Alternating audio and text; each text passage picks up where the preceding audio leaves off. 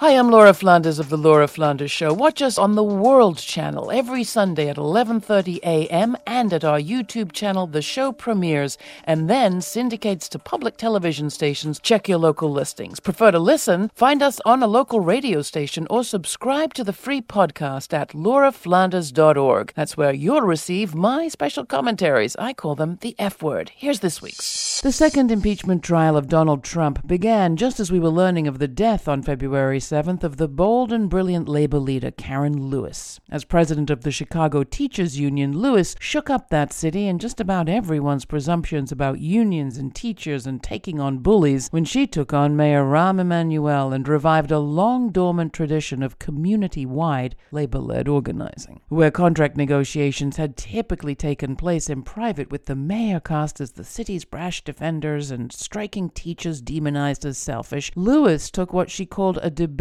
over Chicago's soul, its schools, into the streets and made it everyone's business. The problems in Chicago's schools, she said, weren't the fault of bad kids or failing teachers, but a city's bad policies and priorities, and changing those, she taught, wasn't the work of a professional few, but everyone. My problem with the impeachment scenario currently taking place in D.C. is that while Donald Trump played a decisive role in the homicidal invasion of the Capitol, the white macho mob that stormed Washington January 6th is part of something bigger. The bully thugs that came in hunting for Pelosi and the Congress had been hunting other people and groups for years. And the lie that an armed minority can keep a majority down through violence is very old. Indeed, it's been perpetuated, fed, and watered by centuries of American mythology and practice. Not just MAGA thugs, but U.S. policies and laws have sought to segregate, control, and criminalize people along the lines of race and gender. Think redlining, Jim Crow, the denial of reproductive rights, and sterilization abuse. We've all culturally collaborated in the whitewashing of American apartheid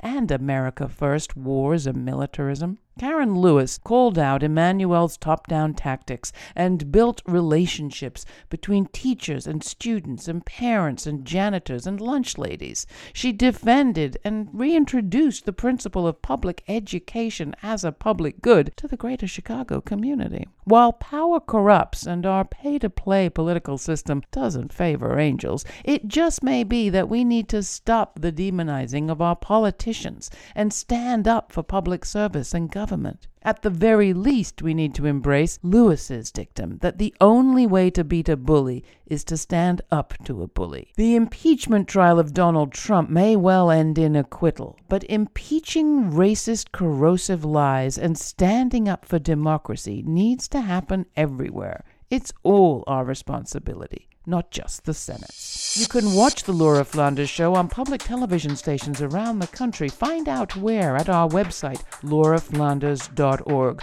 or watch the program there, streaming on YouTube or as a podcast. Find out more by signing up for our mailing list at lauraflanders.org. And thanks.